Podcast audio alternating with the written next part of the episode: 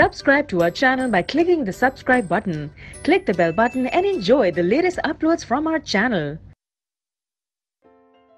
Question 12 on moving left to right in a period एक period में जब हम लेफ़्ट से राइट मूव करते हैं तो इन सब पे क्या होता है?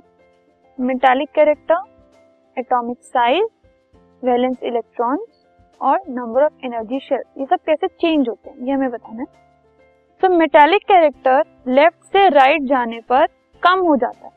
जो सबसे लेफ़्ट में एलिमेंट होगा, वो सबसे ज़्यादा मेटालिक होगा और एंड में सबसे कम। एटॉमिक साइज़ भी कम हो जाता है जब हम एक पीरियड के अक्रॉस मूव करते हैं।